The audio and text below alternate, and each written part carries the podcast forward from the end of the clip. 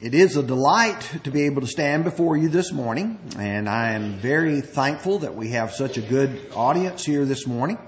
I also want to welcome those who will be listening to this by means of Facebook Live. I know there's a number of people who have planned to listen this morning. We're glad to have you in the audience as well.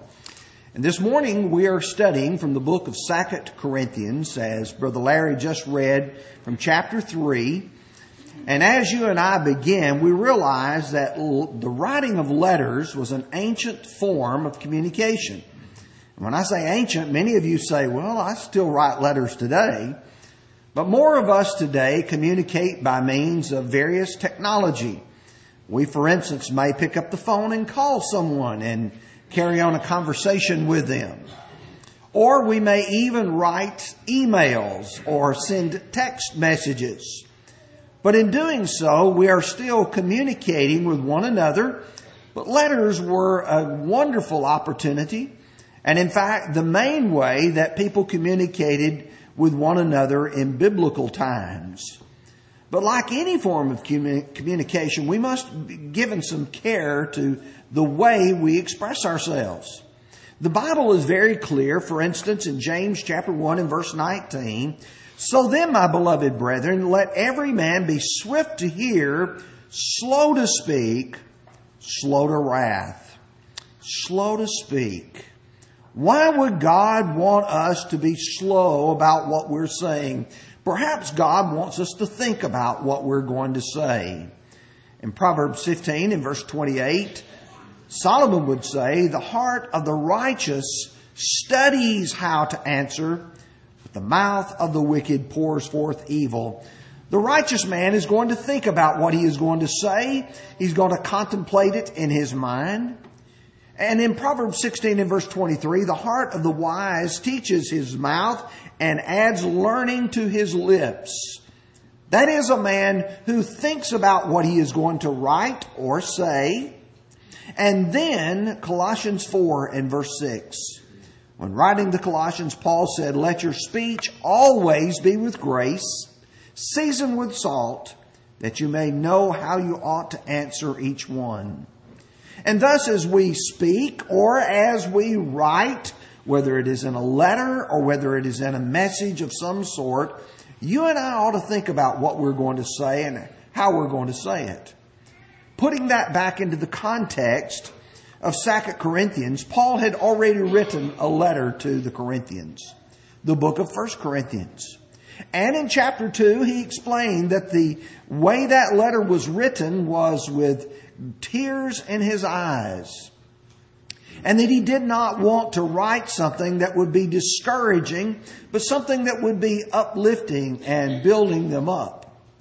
With that thought in mind, he comes to chapter 3. And there are three things that we want to observe as we look at our study in chapter 3, verses 1 through 3. The first one, this is a letter of commendation. We need to look and see what Paul is talking about in verse 1 as he speaks of these letters of commendation. Number 2, in chapter 3 and verse 2, we read about letters of communication. Paul said, You are our epistle. You are our letter, known and read of all men. What does that letter communicate? And then number three, letters of conduct. I remember back as a child, there used to be a portion of our report card that gave a letter grade to how you conducted yourself. And we asked the question, how do we conduct ourselves? So let's begin our study. Let's look at verse 1 in this context specifically. Do we begin again to commend ourselves? Or do we need, as some others, epistles of commendation to you or letters of commendation from you? Now, in the first century, there were letters that were written to and from churches recommending one another. As you think about that, that really makes good sense. Here is a brother in this congregation. He's going to be moving a long way away and he's going to be placing his membership or fellowshipping with that other congregation. And there needed to be some sort of communication between them. Some commendation, if you will.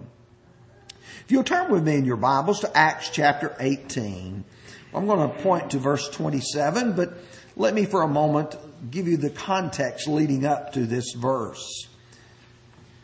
Paul had established the church in Ephesus. Aquila and Priscilla were there in that congregation. There was a man by the name of Apollos who had arrived, who was a very eloquent man, mighty in the scriptures, but he knew only the baptism of John. Aquila and Priscilla took him aside privately and gave him instruction so that he would know the Word of God more fully, accurately, carefully. And then when you see Apollos wanting to leave, in verse 27 we read, And when he desired to cross to Achaia, the brethren wrote, exhorting the disciples to receive him and when he arrived, he greatly helped those who believed through grace.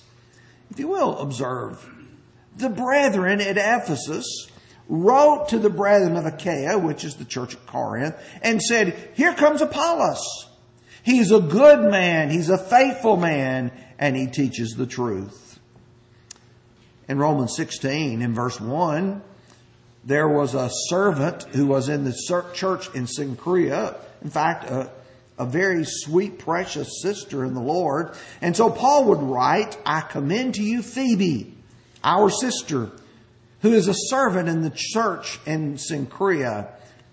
She evidently was going to make some sort of journey to Rome, and Paul is commending her.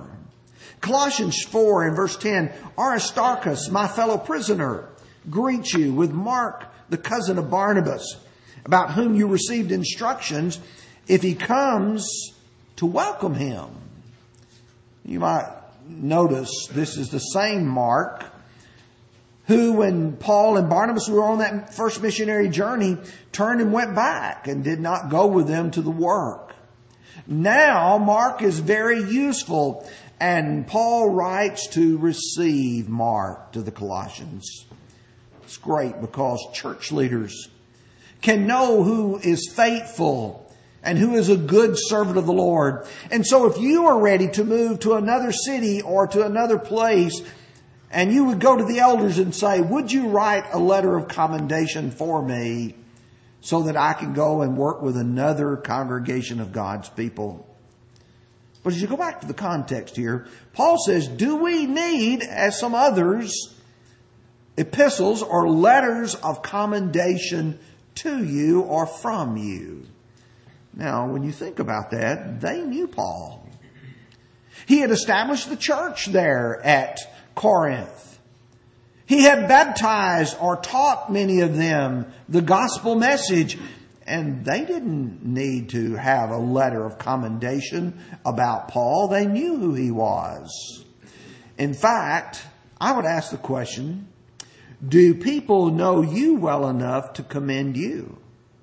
Or maybe the question that goes with it, is your spiritual life worthy of commendation so that someone could speak the truth about you and say, this is a good brother, this is a good sister, and their lives are worthy of the gospel of Christ. Well, let's move now to verse 2 and look at this letter of communication. Paul said, You are our epistle written in our hearts, known and read by all men. And when Paul says here that you are our epistle, the church at Corinth, like individuals, could be read like a letter. That is, they're known and read of all men. And the truth is, churches do develop reputations. Churches do have characters about them that others can see and be able to observe and read just like they're reading a book. They were Paul's letter. You are our epistle. That means that what they were doing reflected upon Paul. You know, those elders who shepherd congregations are those who are noted for the way they shepherd those churches. They are noted for the leadership. Many of you have observed this past couple of weeks how our elders have stepped up and provided guidance and encouragement and leadership so that this congregation could continue to be what God would want us to be. When Paul wrote 1 Corinthians chapter 3, he explained about how God's foundation is based upon Jesus Christ.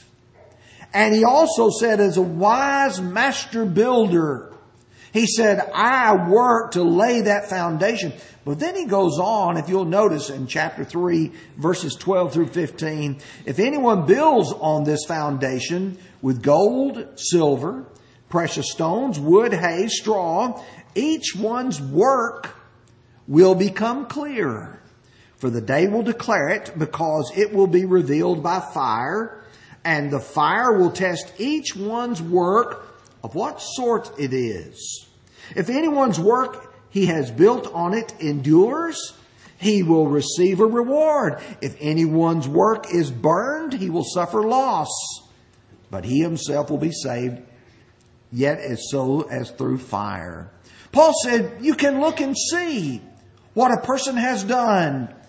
And many of us who've tried to work through the years in preaching the gospel want to be sure that the people with whom we've worked, that there's been success, that there's been good things that have come from it.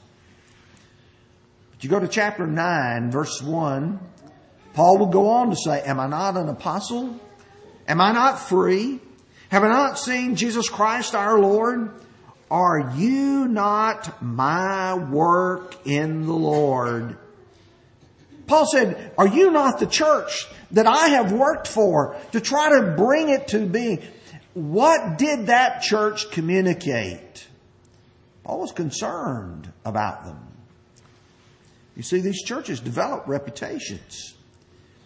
For just a moment, I'd like for you to think about some of the churches that are spoken of in the Bible and the reputations that they had developed. When I think about what we're studying on Wednesday evenings, the church at Thessalonica, in chapter 1, he said about them, he says, so that you became examples to all in Macedonia and Achaia who believe. For from you the word of the Lord has sounded forth, not only in Macedonia and Achaia, but also in every place your faith toward God has gone out, so that we do not need to say anything. You think about that great church at Thessalonica. They're the church that not only preached the gospel in their community, but they took it and sounded it out into the whole world, not just in Macedonia and Achaia, but everywhere. You go to chapter 4, verse 9, but concerning brotherly love, you have no need that I should write to you. For you yourselves are taught by God to love one another. The brethren at Thessalonica were evangelistic, they were loving, they were kind, and they were good. In fact, I don't know how you could commend a church more than that. And yet, as you continue reading Luke's account in the book of Acts, you get chapter 17 and verse 11, and you read when Paul and Silas left Thessalonica, they arrived in the city of Berea. Luke describes and said these were more fair-minded. These were more noble in those in Thessalonica, in that they received the word with all readiness and searched the scriptures daily to find out whether these things were so.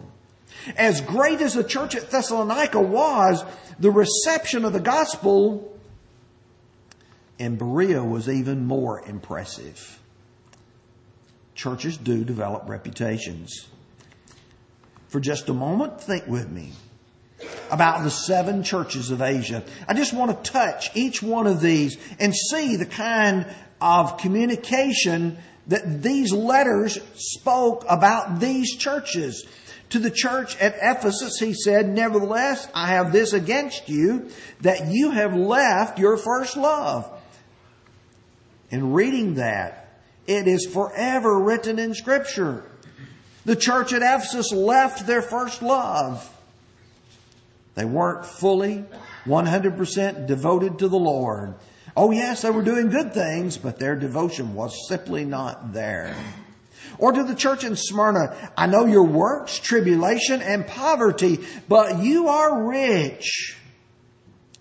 Many people have struggled through poverty, struggled not having even enough food to eat, enough clothes to wear, or even a nice, comfortable place in which to live. And yet those people's lives have been marked by their love and devotion to the Lord. I think about good people like Lazarus. And the Bible tells us that though he was poor, yet he opened his eyes in paradise. The church at Smyrna was a church that was poor financially, but they were rich spiritually. Or think about the church in Pergamos. He said, I know your works, where you dwell, where Satan's throne is.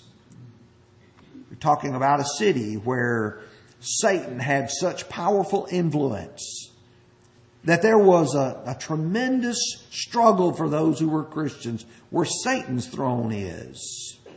To the church at Thyatira, Nevertheless, I have a few things against you because you allow that woman Jezebel, who calls herself a prophetess, to teach and to seduce my servants to commit fornication and eat things sacrificed to idols. Here you have a church where they are permitting, allowing a woman to teach people to commit fornication. Can you imagine that?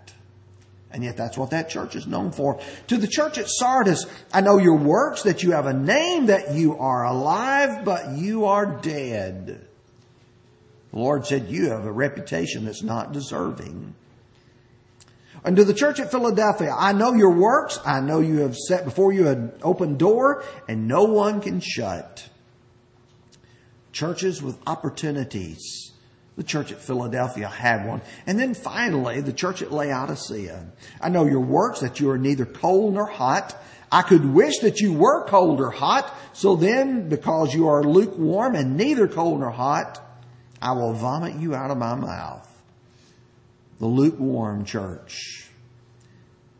We ask the question then, as you talk about Paul saying, you are our epistle written in our hearts, known and read of all men, what would people say about the Lord's church here?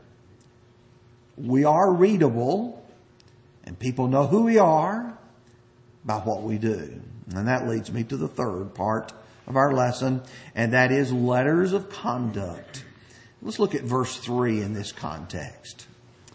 Clearly, you are an epistle of Christ, ministered by us written not with ink, but with the Spirit of the living God, not on tablets of stone, but on tablets of flesh, that is, of the heart.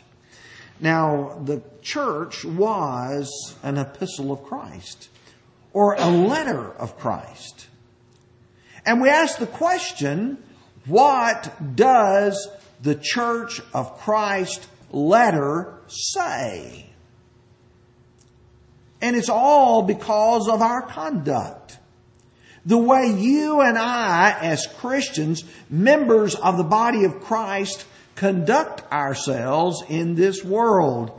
And we would contrast what people would have read on the tablets of stone, think the Ten Commandments, in contrast to what is written on the flesh, that is the heart, which reflects the will of God in our human lives. You've got the stone and you've got the, the flesh. And you've got what was written there and what are people reading here? What is the conduct that God expects of us? And uh, our conduct says a lot about our faith. People will look at the conduct of the members of the church of Christ and say either they're walking with God or they're not walking with God. And as I think about conduct, I want you to listen to what Peter writes in 1 Peter chapter 2 verse 12. He said, have your conduct honorable among the Gentiles that when they speak against you as evildoers, they may, by your good works which they observe, glorify God in the day of visitation. We live in a world that has a lot of negativity in it. We live in a world where there's a lot of people criticizing the church. We ought to live so that they can't justly criticize us. I think about the opportunities that have been afforded us over the last few weeks. You remember just a few weeks ago, the tornadoes that tore through Putnam County? What did the Lord's church do? It arose to the occasion and it not only financially but physically helped a number of people and it said a lot about who we are and what we are. Many people look at the current virus situation and see only the negativity in it, but there's a lot of pot- potential for positive things for the Lord's church. Where we can look not only at our brethren, but those in our community, our neighbors, and say, Are you in need? What can we do for you? And once people know that we care about them physically, they will also know that we care about them spiritually. In 1 Peter chapter 3, he said, But sanctify the Lord God in your hearts, being always ready to give a defense to everyone who asks the reason of hope that is within you with meekness and fear. Having a good conscience, that when they defame you as evildoers, those who revile your good conduct in Christ may be ashamed. For it is better if it is the will of God to suffer for doing good than for doing evil. People should be able to see us, even under stress, to say the right thing and to do the right thing. In James 3 and verse 13, who is wise and understanding among you? Let him show by good conduct that his works are done in the meekness of wisdom. We show who we are by what we do and by our conduct. Paul wrote the Philippians in chapter 1 and verse 27. He says, Only let your conduct be worthy of the gospel of Christ. So whether I come or and see you or am absent, I may hear of your affairs that you stand fast in one spirit with one mind striving together for the faith of the gospel. He said, I want people to see you standing solid as one. You remember what Jesus said in John 13, 34 and 35? By this shall all men know that you're my disciples if you have love for one another.